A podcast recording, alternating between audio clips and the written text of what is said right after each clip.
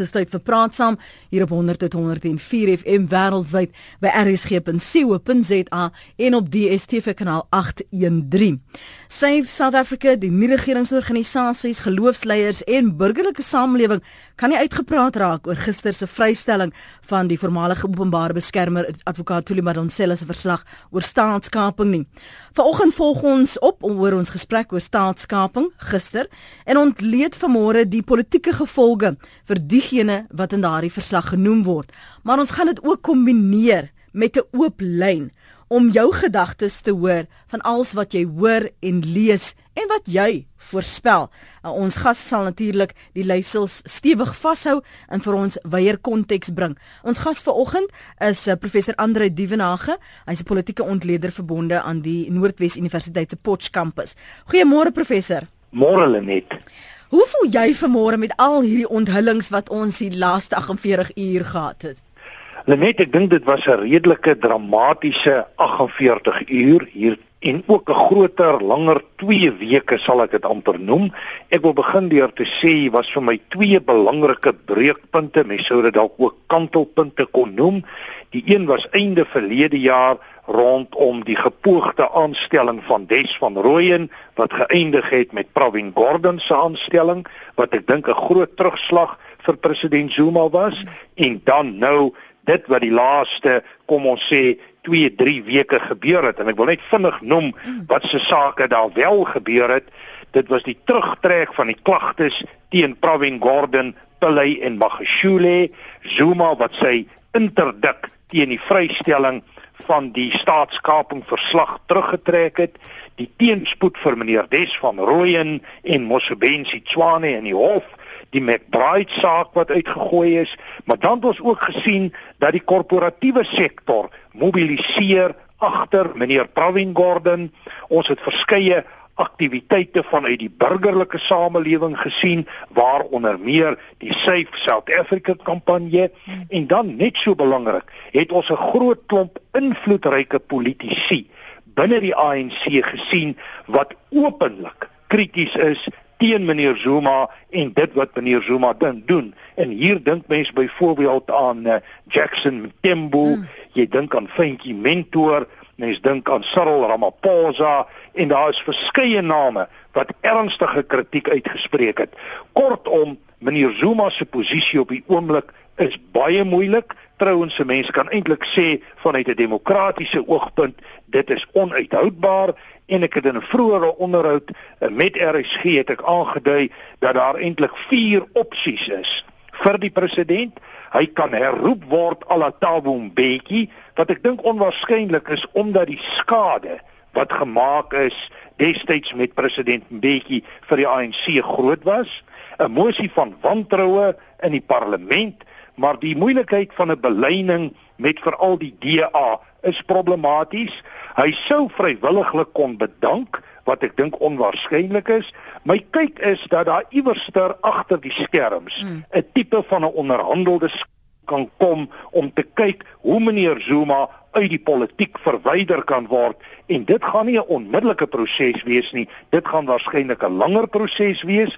Ek weet ek en ander politieke ontleeders verskil van mekaar, maar ek dink die politieke amnestie is definitief 'n opsie, omdat dit baie sleg gaan lyk vir die A N C as 'n gewese president van die organisasie hom in 'n tronk bevind. So hierdie gesprekke wat ons juis vanoggend al sien plaasvind binne die A N C is dalk moontlik die eerste tree na daar die groter gesprek van hoe gaan ons dit op 'n honourable manier doen? Ek dink so, want hier's 'n klomp belange wat beskerm moet word in die hele proses. Ons kan nie ontken dat meneer Zuma invloedryk en ook negatief invloedryk op die Suid-Afrikaanse politiek en die A N C is nie, dat hy oor groot magsbasisse selfs nou nog binne die A N C beskik. Ons dink aan die Premiersliga, ons dink aan die Sekuriteitskluster, ons dink aan die Vroue en die Jeugliga. So daar moet 'n manier gevind word om die A N C te probeer beskerm en sy eenheid te behou. Terselfdertyd moet daar na Suid-Afrikaanse belange gekyk word, en dan moet die A N C as 'n organisasie ook voorberei vir die twintig sewentien nasionale konferensie wat 'n leierskapkonferensie is. So jy kan 'n hele klomp dinge gebeur. My verstaan is, en dis ook maar gerugte, is dat daar met Zuma al gesprekke was, die naam van Jeff Gaddebe word genoem in die verband, en dat daar byvoorbeeld gekyk is na 'n moontlike vorm van politieke amnestie. Mens dink hier spesifiek aan die uh, onderskeie klagtes en sake mm. wat teen mm. meneer Zuma dien. Ja. Nkandla was nou 'n voorbeeld in daai verband, maar ook die spionasiebande, en mense waarskynlik kan aanvaar mm. dat dit wat nou aan die orde gekom het ten opsigte van staatskaping ook een van sodanige saak kan wees. Skonie, môre. Môre net ook aan die professor. Ja, ek dink ons het uiteindelik by die punt gekom waar die verslag bevestig dat al die beweringe teen ons president uh, in gekom oor 'n hele paar jaar uh, nou duidelik na vore getree het.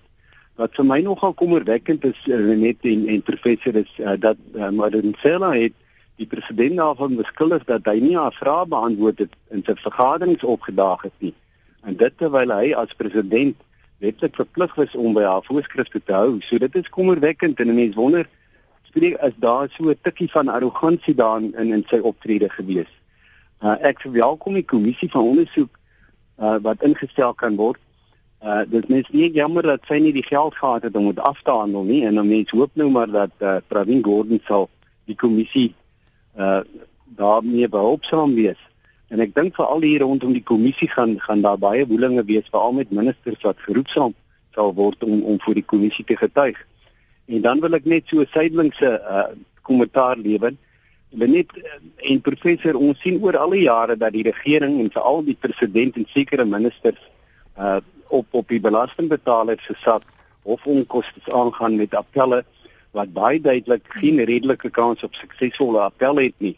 En ek dink in hierdie geval, die regters gaan nog daaroor besluit, dat uh, in die toekoms word ons meer de bonus propies uh, bevele te sien, waar uh, die persoon wat die appel uh, dan loods, hofkoste uit sy eie bates moet betaal. Mm. En ons ons vertrou die, die, die uh, regter op die, die hof in hierdie geval sal wel so uitspraak maak. Mooi dag vir julle, hoor. Ek, voor jy gaan, Um, ek ek hoor by oeps, hy is al reeds weg, lyk dit my.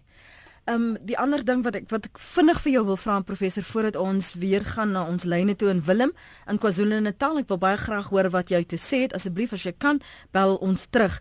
Ek hoor baie kommentators praat van dit is of 'n Rubicon oomblik, maar dit is gaan oor die die waarde van ons demokrasie wat weer eens hier gevier moet word, professor.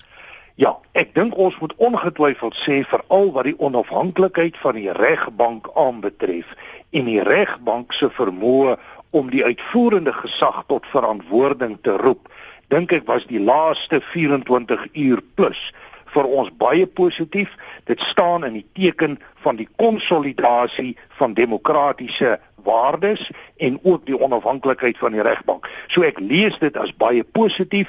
Net die laaste kommentaar van die vorige inbeller, ek stem met hom honderd persent saam, waar 'n uitvoerende amptenaar 'n bepaalde appel aanteken waar dit hom persoonlik impliseer, behoort hy hy aanbetref self finansiële verantwoordelikheid te aanvaar, en dit is interessant waar die hofuitsprake beweeg het in die rigting waar die persoon wat appel aanteken of wat 'n interdik aanvra self verantwoordelik is. Finansieel gesproke het die saak omtrent onmiddellik net daar gestop. Ek is bereid om te sê dis een van die kernredes waarom Zuma ook die interdik gelos het. So wanneer finansiële aanspreeklikheid kom, dan word dit heeltemal 'n ander wedstryd. Ek dink dit is belangrik en die regbank moet dit meer gereeld oorweeg. Kom ons hoor wat het Steffie op die hart aan die Weskus. Ons luister, Steffie, môre. Goeiemôre. Jong, ek het sommer nou op die ingewing van die oomblik gebel, maar iets wat vir my uh, aan die hart lê is die uh, uh, die staat dwing dan uh, die wetlikheid van 'n uh, 'n werkskontrak aan. Nou, ek is maar nie op hoogte van alles nie, en ek hoor al die die uh, groot uh, woorde en dinge. Maar in elk geval wil ek sê, moet 'n staatspresident nie ook 'n uh, werkskontrak hê nie, en as hy nie voldoen daaraan nie, mm. dan het die staat die reg om hom te laat gaan. Ek hoor jou. Is dit te, te eenvoudig om dit so te stel? Nee, ek dink dit is te eenvoudig. Ek dink dis juist so eenvoudig, dat as jy nie jou werk doen nie, of jy ja. doen nie waarvoor jy betaal word nie, dan moet jy hamba. Klaar. Dit, dit is soos wat dit is. Nee, Stefie, dankie vir jou jou jou mening vanoggend. Waardeer dit. Uh, so op die omgewing van die oomblik, Stefan in die Noord-Kaap. Goeiemôre net. Môre môre. Ehm um, die verslag dui daarop dat uh, meneer Zuma die etiese gedragskodes ehm um, waaronder hy geplaas is oortree. Hoe moeilik gaan dit wees om hierdie ehm um, oortreding van die gedragskodes in 'n in 'n hof te te bewys? Mm. Ek weet broer, dit is baie objektief en die, en die politiek speel 'n groot rol. Ek weet hoor, is daar enige kriminele oortredings wat meneer Zuma begaan het in hierdie in hierdie hele debakel, of is dit net die oortreding van etiese gedragskodes? Dankie, ek luister vir die radio. Goed, baie dankie Stefan. Net ook uitwys, dis 'n kommissie van ondersoek waarna wat uh, geïmpliseer word en wat gestig behoort te word, en die regter wat dit moet lei, en uh, Mogoeng Mogoeng hoofregter van die konstitusionele hof wat dan moet besluit wie daardie uh, kandidaat gaan wees. Maar in die verslag verwys dit na etiese gedragskodes wat blykbaar moontlik oortree sou kon gewees het, omdat staatsinligting gedeel is met mense wat nie in daardie konteks werk of wat nie veronderstel is um, om dit te weet nie, soos byvoorbeeld um, die Guptas. So die implikasies daarvan, professor Duvenhage, na aanleiding van wat Stefan sê. Ek wil net vinnig vir ons luisteraars konteks gee waarop hy uh, sin speel. Ja, ek dink uh, dis heeltemal korrek. Een van die groot sake wat deur die dokument uitgewys word, is die oortreding van etiese kodes deur uitvoerende amptenare. Maar ons moet net onthou dat dit eintlik vermoedings is, geformuleer is, en dat die ver, dat dat die stelsel nou eintlik verder mm. tot stand moet kom om dit te ondersoek. Vandaar die versoek dat die hoofregter 'n kommissie van ondersoek identifiseer wat dan hierdie uitsprake moet ondersoek en met getuienis kom. Maar waaroor dit hier in wese gaan, is eintlik maar 'n konflik van belange en 'n situasie waar uitvoerende magsposisies misbruik is om die belange van die betrokke individu of mense binne sy netwerk, familiebelange en so meer te bevoordeel. So ja, in daai sin kan die konflik van belange neerkom op korrupsie. Dit sou uitgewys kon word dat dit kriminele oortredings is, en wat ek in die, in die verslag lees, is daar vir my ten minste sterk aanduidings dat dit as moontlikhede ondersoek kan en gaan word. So ja, ek dink ons sal moet wag om te kyk as die kommissie tot stand kom, met watter getuienis hy gaan werk, maar dis duidelik dat hier baie ernstige sake geïmpliseer word. Dit is tipies die sake wat dit vir 'n politikus eintlik onmoontlik maak om polities te oorleef. Maar weer eens, dan moet die regbank sterk staan, en dan moet die ander kant van die munt, dat mag reg definieer, nie aan die orde is nie. Ek kan miskien net vinnig sê dat die vorige inbeller verwys het na 'n werkskontrak. Dit is so, almal het werkskontrakte, maar wanneer jy kom in 'n politieke omgewing, speel daar ook 'n groot klomp ander faktore 'n rol wat dit eintlik moeiliker maak om 'n politikus alleen binne 'n werkskontrak te beoordeel. Hier's 'n klomp magte en kragte wat werk, wat sy posisie kan konsolideer of sy posisie kan erodeer. So dis nie heeltemal so eenvoudig soos net 'n werknemer werkgewer kontrak nie. Sydney, môre. Môre Lenet, uh, hulle sê 'n mens se grootste vyand is 'n vriend wat nie die guts het om vir jou te sê wanneer jy verkeerd is nie. Ja. Daai spul A N C parlementslede het in die afgelope jare niks gesien, niks gehoor, niks gesê nie. Met ander woorde, hulle het die klimaat geskep. En as hulle mans genoeg is, behoort elkeen van hulle hulle verantwoordelik neer te lê, want integriteit is die belangrikste eienskap wat ons nodig het vir mense wat in verantwoordelike posisies is. Hulle kan nie nou terugsit en vir Jacob Zuma al die skuld gee nie. Hulle moes vir hom gesê het, jy's op die verkeerde pad, en die voorstel wat Jackson Tembo gemaak het, kom N N C bedank. Ek dink die hele spul moet bedank. Kom ons roep 'n nuwe verkiesing uit sodat ons verantwoordelike mense aan hy verantwoordelike posisies kry. Baie dankie daarvoor. Kom ons praat oor die klimaat wat geskep is, want ons het ook met die loop van tyd geleer, professor Duvenhage, dat daar ander was wat hand om die blaas gestaan het, wat saam geskep het en nie vir 'n oomblik gedink het of gesê het maar ons mag nie dit doen nie. Het, ons moet integriteit aan die dag lê. Die mense het vir ons gestem, ons het 'n verantwoordelikheid nie. Wel inderdaad, eh uh, uh, Lenet, ek dink daar's geen twyfel dat die A N C in homself 'n verdeelde organisasie is, dat daar belangegroepe is wie se sake vooropgestel word hoër as die algemene belang, en ek dink 'n mens kan in 'n breë sin sê dat integriteit definitief in alle omgewings nie die hoogste norm was nie. Maar dis duidelik dat politiek werk ook met lojaliteite, en 'n mens moet nie net politiek op 'n enkele waarde beoordeel nie. Ek stem heeltemal saam, politici is binne 'n demokratiese konteks verantwoordbaar. Ons veronderstel integriteit, maar die feit dat A N C parlementslede meneer Zuma eintlik vrye reg gegee het om te maak wat hy wil vir te lank, het vir hulle in so 'n groot probleem laat inbeweeg dat hulle dit eintlik nie meer as 'n organisasie kan bestuur nie. En kom ons sê vir mekaar reguit, die A N C staan as organisasie op die oomblik voor reuse uitdagings, en ek dink die behoefte aan 'n gesonde, sterk waardestelsel wat leierskap kan definieer is van kernbelang, en ek is bereid om te sê dat dit tot 'n groot mate op die oomblik afwesig is binne die raamwerk van die A N C. Die A N C moet sy identiteit definieer, hy moet sy waardestelsel definieer as hy suksesvol wil funksioneer as 'n politieke party binne 'n konstitusionele demokrasie. Dit is die uitdaging van die vir die party, en ek is net bevrees dat meneer Zuma en sy luitenante het baie grootliks bygedra om die party, sy status, sy statuur, sy waardestelsel ernstig te ondermyn, en soos dit dikwels gaan in die politiek, het hy loyaliste en volgelinge gehad. Nico, môre Nico. Hoor hulle net, hoe gaan dit? Hey, kan nie vir jou sê nie. Dit gaan baie goed, dankie. En jy? Uh, nee, baie lekker, dankie. Net, ek wil net graag hoor, hierdie, hierdie kommissie wat nou al uh, ge, uh, gesel gaan word, mm. kan Thuli Madonsela en, en haar span wat nou hierdie hele ding al tot so ver gebring het, gaan hulle nie op hy kommissie dien nie, gaan dit nie die, die, die, die, die staat minder geld kos om te doen nie, omrede hulle al reeds weet wat aangaan. Ok, ek dink daar is wetgewing wat dalk uh, invloed daar gaan hê, en ek dink dis dalk hoekom sy dit. Kom ek vra gou sommer vir jou, professor, dis, dis waarskynlik waarom dat die verslag daar die aanbevelings maak oor wie moet dit doen, hoe moet dit gedoen word, hoeveel tyd, omdat ons met die hofuitspraak uitgevind het dat dit wat haar aanbevelings is en dit wat sy voorstel ook, dat dit bindend is. As ek reg om dit te... Lenet, jy, jy's heeltemal reg in wat jy daar sê.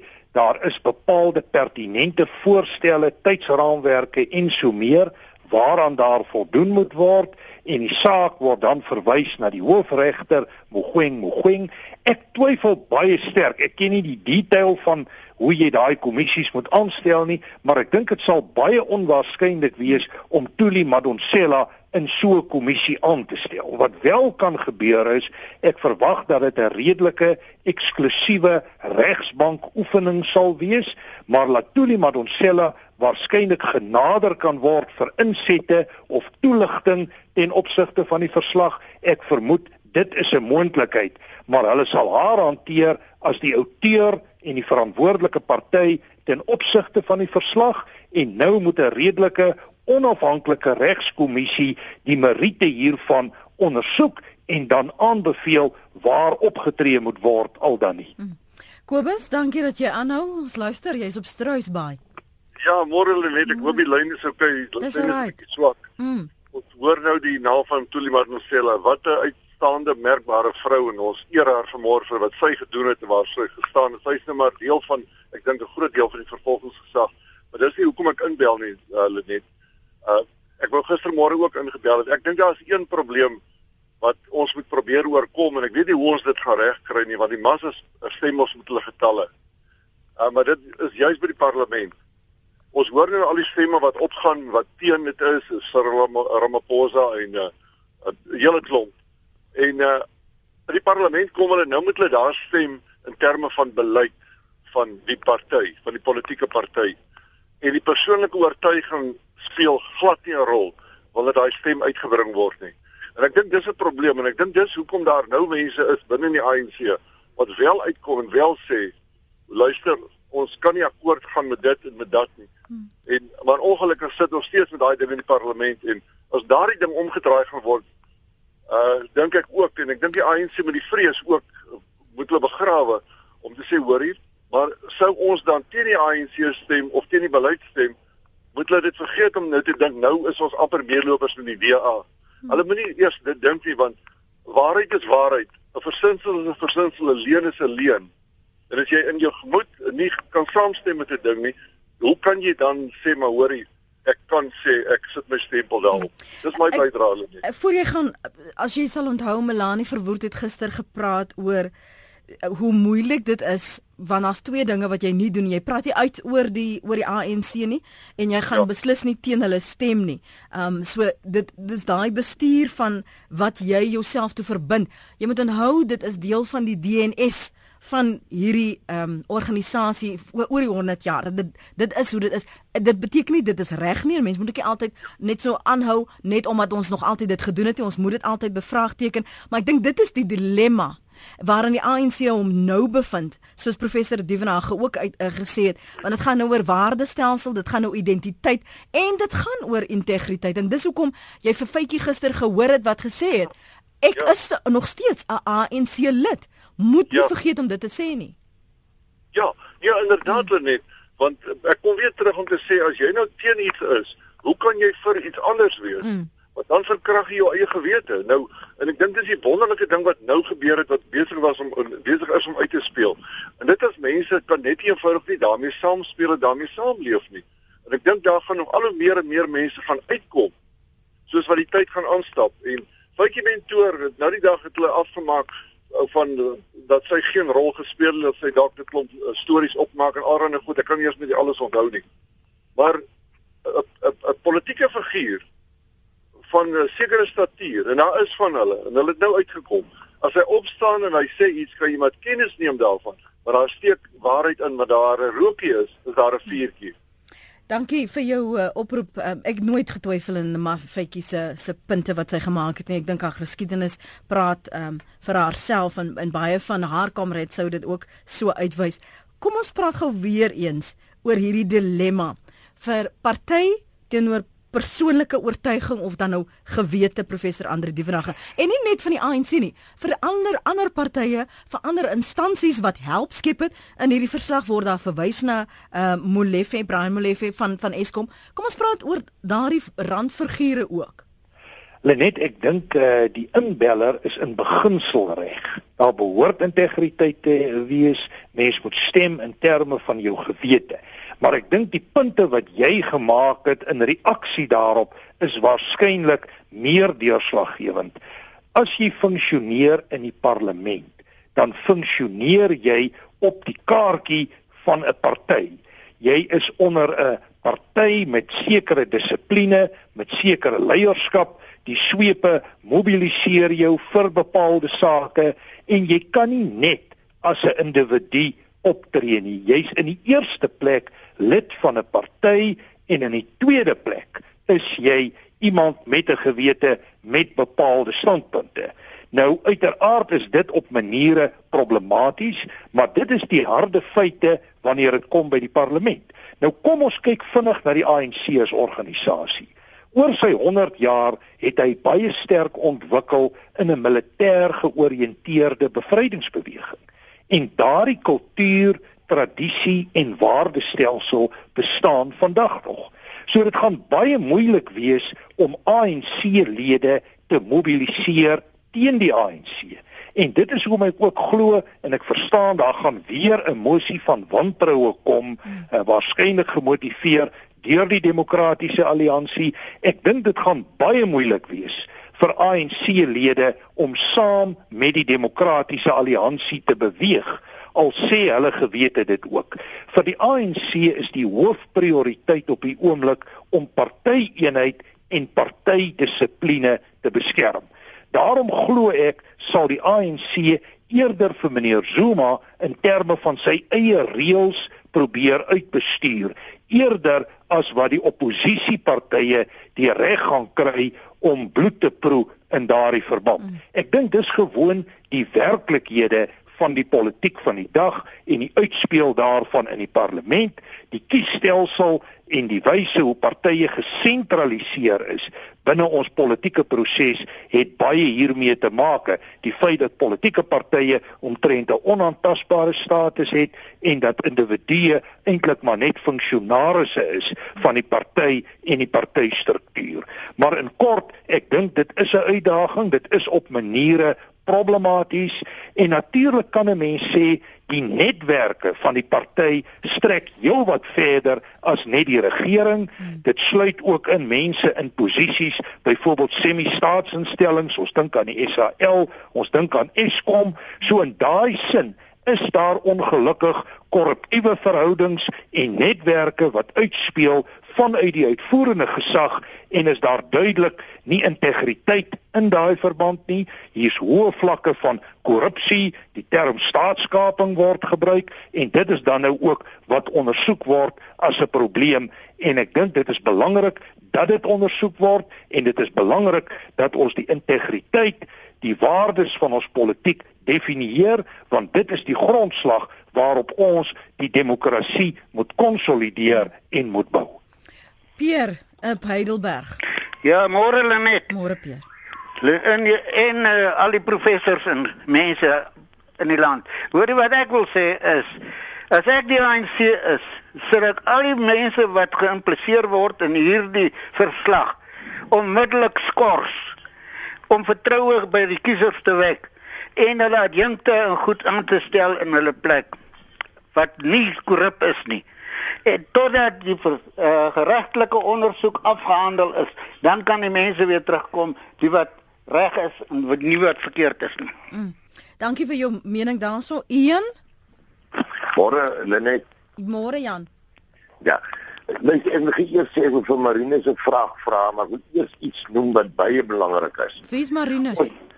Wie is die gas daarso? Dis professor André Duvenhage. O, André Duvenhage, sorry man. Uh, uh, ek wil vir hom 'n vraag vra, maar eers moet mens versigtig wees met die ondersoek. Ek weet met 'n agneem Zuma as 'n skaakspeler en die uh, Koopkas het skaak uitgevind. So hulle is die manoeuvres, hulle weet om te manoeuvre. En as iemand aangestel word, moet hy uh, ondersoek, moet hulle sorg dat uh, uh, woensdag voor daaraan is. En maar my vraag wat ek wil vir hom vra, want ek ken nie die hele verslag nie. Ek weet nie wat alles daarin staan nie. Of daai verslag noem van die S A R, se soldate van ons wat daar dood is. Wie se belange het hulle daar beskerm? Is dit nie ook die uh, uh, Zuma, miskien die seuns en die Guptas? Okay, uh, Jan, ek gaan jou groet. Uh, ons kan ongelukkig nie spekuleer nie, want ons het die insaag in wat daar on ondersoeke alles uh, impliseer nie. Staatskaping is hoogverraad en S A burgers wat daarby betrokke was, moet van hoogverraad aangekla word, skryf hierdie luisteraar. Nog een sê, die gebeure gister moet elke burger met hoop vul. Daar was nog lanklaas so 'n gesamentlike poging van alle rasse om die A N C se korrupsie tentoon te stel. En nog een sê, ek sal graag wil weet of die persone wat in die verslag genoem is, se paspoorte teruggeneem gaan word. En nog 'n luisteraar sê, ek wens al die oppositiepartye moet nou saamstaan en 'n mosie van wantroue ondersteun om vir Jacob Zuma te laat gaan, sê Marius. En 'n paar ander sê, the future of South Africa depends on where the loyalty of the defence force lies, with the country or with the man. With the I C C exit, all one can say is be scared, sê B M. Ek sal net een antwoord wil vra, hoekom bevries die regering nie die besittings van die Guptas en die Zumas nie? Dankie. Die groot vraag is nou, sê 'n ander een, na my of uh, haar opinie, is daar 'n verskil tussen R S A en Zimbabwe. Politieke amnestie, sê Rian, geen gevolge vir jou dade. Wat se boodskap stuur dit dan nou uit? Lenet, hoe kon A N C parlementariërs toelaat dat dinge so ver gaan as hulle nie Suid-Afrika se waghonde nie? Ons kan hulle nie vertrou nie, sê Sally. En dan nog een, kan die regter wat nou aangestel moet word vir verdere in diepte ondersoek gebruik maak van Thuli Madonsela se dienste? Dan kon jy daar reeds daarna verwys en dit ook beantwoord. Klint sê weer, politieke amnestie slegs na alle geld terugbetaal is van wat hy of of sy naastes gekry het. Met ander woorde, al die sogenaamde bribes en geskenke vir seuns en uh, vergades, sê Clint. Verduidelik gou vinnig, as jy kan, professor, die implikasie van politieke amnestie en en waarom en wat die konteks sou wees uh, wat jy sou skep om om dit te regverdig. Kyk uh, Lenet, uh, my my kyk daarop is dat Zuma is 'n geweldige probleem vir die A N C. Maar Zuma beskik oor politieke magsbasisse en uh, hy moet op 'n manier uitbestuur word sodat die A N C steeds as 'n eenheid kan bly voortbestaan. So die A N C moet bepaalde risikobestuur doen. Nou die amnestie fokus veral op die uh, spionasiebande saak en ander hofsaake teen meneer Zuma. Nou my vermoede is dat die argument binne die A N C sal wees dat ons in die oorgang van vyf-en-negentig via die Waarheid en Versoeningskommissie probeer het om konsensus te kry. Daar was 'n benadering van vergewe en vergeet. En laat daai benadering ook op meneer Zuma van toepassing gemaak moet word. Ek vermoed dit gaan die morele lyn wees. Want jy kan nou net dink as uh, meneer Zuma met 'n baie lang geskiedenis en baie sogenaamde struggle credentials binne die A N C nou moet eindig in die tronk, gaan dit 'n geweldige verleentheid vir die A N C wees. So hulle gaan hom probeer bestuur op 'n manier en dit is so dat die president van die land, as dit dan nou nie Zuma is nie, iemand anders, wel die magte het om sodanige amnesties te kan goedkeur. So ek verwag dit gaan op morele gronde wees. Daar sal waarskynlik bepaalde voorwaardes in die verband wees. Dis nie uitgesluit dat die saak dan verder gevoer kan word op siviele vlakke nie. Maar die aanvoeling wat ek het op die stadium is dat meneer Zuma so 'n probleem is vir Suid-Afrika en die A N C, dat dit beter is om 'n manier te vind om 'n uitgangsstrategie vir hom te definieer met behoud van bepaalde politieke stabiliteit en uh, prosesse wat die groter land nie seer kan maak nie. So ek dink daar sou 'n saak uitgemaak kon word dat dit 'n nasionale belang is om vir meneer Zuma 'n uitgangsstrategie te definieer. Ek weet dit is omstrede, ek weet dit is kontroversieel, dis nie noodwendig die enigste alternatief nie, maar my vermoede is dat binne 'n A N C konteks dit vir hulle waarskynlik na 'n goeie antwoord kan lyk om hierdie moeilike saak te bestuur, deur veral dan te kyk na die belang en die eenheid van die politieke party. Pat, môre. Goeiemôre Lenet en die professor. Ek het net een kort vraagie. As die president vir enige rede uit sy stoel gelig word, is daar enige manier dat hulle die handtekening kan kanselleer wat op daai triljoen rand uh, kragstasie uh, kontrak is? Kan hulle dit null and void maak, in ander woorde? Want ek verstaan ons al vir tweehonderd jaar daai daai bedrag afbetaal. Dis my vraag. Ok, ek, professor, sal dat dit ek kan hanteer. Dani? Môre Lenet. Môre Dani. Goed en jy? Ai, uitstekend Dani. Man, jy weet, die A N C, wat ons moet verstaan, toe Nelson Mandela met die A N C te doen gehad het, was dit 'n party wat absoluut, kan mense sê, fantasties was. En wat het gebeur? Zuma het nou gekom en hy het dit verander. En waarvoor die A N C vandag staan, is anarchie, nepotisme en korrupsie. Hoe, hoe, dit, hoe hulle dit gaan verander, dit, dit sal ons maar moet sien. En ons hoop maar dat dit maar weer die A N C gaan weet soos wat Mandela dit gehad het. Goed. Dankie vir jou uh, oproep daar. Kom ek lees wat skryf van julle hier op ons webblad. Um, Louise van Duyk sê die verslag en die bevindinge daarin verval as 'n finansiële vervat, ekskuus, is 'n finansiële riller.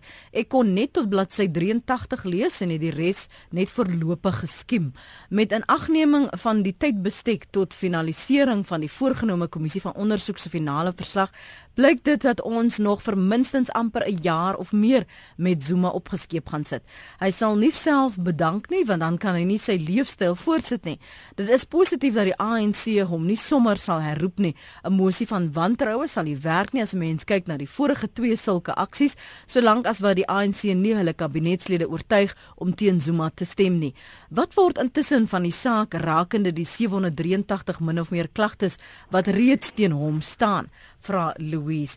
En ek dink dit bring ons by die vorige punt vanoggend wat ek gesê het ons moet verder praat oor hierdie druk. Hoe onhoudbaar gaan dit werklik wees en wat word van daardie ehm um, klagtes? Kan dit gebruik word om hierdie uittog te bespoedig, professor? Ek dink die druk op meneer Zuma is ongetwyfeld besig om letterlik eksponensieel toe te neem.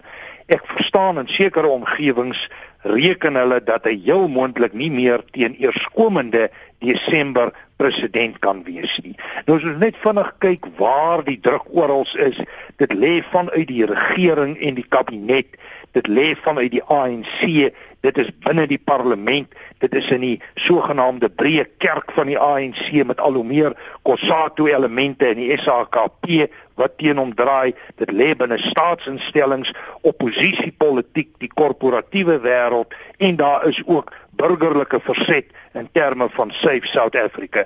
So ek dink die druk het geweldig sterk toegeneem. Die vraag uiteindelik is, hoe gaan die A N C as party daarmee omgaan? En hier bly my standpunt dat die A N C nie op hierdie stadium harde, vinnige besluite gaan neem nie. Hulle het reeds vir meneer Zuma aan 'n kort leiband. Hy is eintlik maar meer 'n simboliese president as enige iets anders en ek verwag hulle gaan hom probeer uitbestuur op maniere in die opbou na die twintig sewentien nasionale konferensie van die A N C. So ek sien vir hom nog 'n langer lewe. Hy kan uiteraard die besluit neem om self te bedank. Ons weet meneer Gwede Mantashe het druk op hom uitgeoefen en gesê as hy 'n gewete het, dan sal hy self bedank. Ek dink die A N C sal heimlik verheug wees as hy wel bedank, dan kan hulle hulle huis in orde kry, maar ek verwag nie dat dit sal gebeur nie. Ek verwag hierdie gesprekke agter die skerms binne die A N C, bestuur hom uit, indien nodig, kyk vir politieke amnestie, maar eventueel land hy waarskynlik in Nkandla. Die vraag oor die kwessie van die sewe honderd drie en agtig klagtes teen die president, dit is sake wat in die regbank aangehoor word en daai prosesse bly loop. Dit is baie ernstige klagtes en dit gaan ook baie groot druk op die president plaas vorentoe. So my kyk daarop is dat die tyd vir meneer Zuma raak korter. Sy omgewing is baie moeilik en ek dink as akademici en analiste het die tyd ook waarskynlik aangebreek dat ons moet begin kyk na die post-Zuma era en die implikasies daarvan vir Suid-Afrika en sy mense. Nou kom ons kyk gou vinnig voor ek jou groet dan na die ander figure, karakters wat genoem word. Brian Molefe, Des Van Royen, uh, Mosebenzi Zwane, Um, Vytjie Mentor, T B C Jonas, Pravin Gordhan. Wat en hoe sien jy die politieke gevolge vir hulle? Hoe gaan die geskiedenis hulle beoordeel? Net in kort, as meneer Zuma val, gaan die hoofluitenante in sy netwerk ook val of gewoon hulle poste verloor. Dan mag heel moontlik hofsaake en ander strafregtelike prosesse teen hulle beweeg. Uh, ek vermoed dat meneer Thodi Modise ook in daardie dampkring val en jy sou waarskynlik ook kon kyk na die twee, die premiers van die vier uh, premierliga provinsies. Ek dink spesifiek aan meneer Ace Magashule en meneer Supra Mahumapelo. In kort, 'n regimeverandering gaan in wese oor 'n eliteverandering en ek dink die hele Zuma politieke elite en waar hy hom gevestig het in die groter regime gaan verwyder word. Dis die proses wat tans aan die gang is en ek dink al daai luitenante en loyaliste van president Zuma ervaar tans ernstige politieke druk uit verskeie oorde. Hmm. Professor, baie baie dankie vir die saamgesels vanoggend en dat jy jou insigte met ons gedeel het. Waardeer jou tyd. Baie dankie Lenet. Dit was professor André Duvenhage, politieke ontleder verbonde aan Noordwes Universiteit se Potchefstroom kampus, en ons gaan hierby praat saam ek en Jody seker maak dat jy ten alle tye op hoogte bly van verwikkelinge, die storie agter die gerugte, die storie agter die berigte, um, sodat jy konteks het want alles gebeur uh, met 'n doel en dit dit uh, neig om wel in te pas in 'n legkaart. Dit is nooit in insulasie nie. So baie dankie vir die afgelope week se saamgesels, se saamluister, die terugvoer en ook die voorstelle. Waardeer dit dat jy dit waardeer, die moeite wat ons doen.